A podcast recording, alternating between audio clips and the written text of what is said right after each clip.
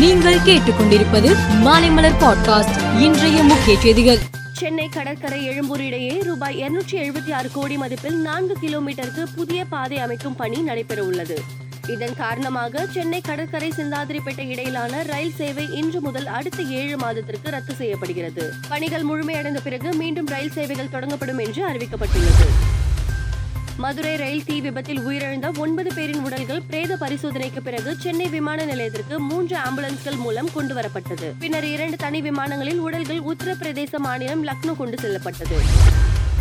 நிலவின் தென்துருவத்தில் சந்திரயான் மூன்றின் விக்ரம் லேண்டர் கடந்த இருபத்தி மூன்றாம் தேதி வெற்றிகரமாக தரையிறங்கியது. இதை அடுத்து விக்ரம் லேண்டரில் இருந்து வெளிவந்த பிரக்யான் ரோவர் அதன் ஆராய்ச்சி பணிகளை தொடங்கியுள்ளது. இந்நிலையில் லேண்டர் மற்றும் ரோவரில் பொருத்தப்பட்டுள்ள கருவிகள் அனைத்தும் சீராக செயல்படுவதாக இஸ்ரோ தெரிவித்துள்ளது.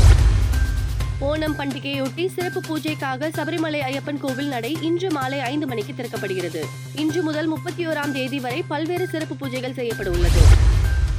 அமெரிக்காவின் புளோரிடா மாகாணம் ஜாக்சன் வெளி பகுதியில் உள்ள ஒரு கடைக்குள் நுழைந்த வெள்ளை இனத்தவர் ஒருவர் கருப்பினத்தவர்களை குறிவைத்து சரமாரியாக துப்பாக்கியால் சுட்டார். இதனால் கடைக்குள் இருந்தவர்கள் அலறி அடித்தபடி ஓடினார்கள். இந்த தாக்குதலில் ஒரு பெண் உள்பட மூன்று கருப்பினத்தவர்கள் பலியானார்கள். இவர்கள் ஆப்பிரிக்கா அமெரிக்கா வம்சாவளியை சேர்ந்தவர்கள் ஆவர். ருமேனியாவில் உள்ள புக்கரெஸ்ட் பகுதி அருகே கிரெவேடியாவில் உள்ள திரவமாக்கப்பட்ட பெட்ரோலிய எரிவாயு நிலையத்தில் ஏற்பட்ட இரண்டு வெடி விபத்துகளில் ஒருவர் உயிரிழந்துள்ளார். மேலும் முப்பத்தி மூன்று பேர் காயமடைந்துள்ளனர். மகளிர் உலக கோப்பை கால்பந்து இறுதிப் போட்டியின் வெற்றி கொண்டாட்டத்தில் ஸ்பெயின் வீராங்கனைகளை கட்டியணைத்து முத்தமிட்டு வாழ்த்து தெரிவித்த ஸ்பெயின் கால்பந்து சம்மேளன தலைவர் லூயிஸ் ரூபியல்ஸ்க்கு தொண்ணூறு நாட்களுக்கு தடை விதித்து சர்வதேச கால்பந்து சம்மேளனம் உத்தரவிட்டுள்ளது.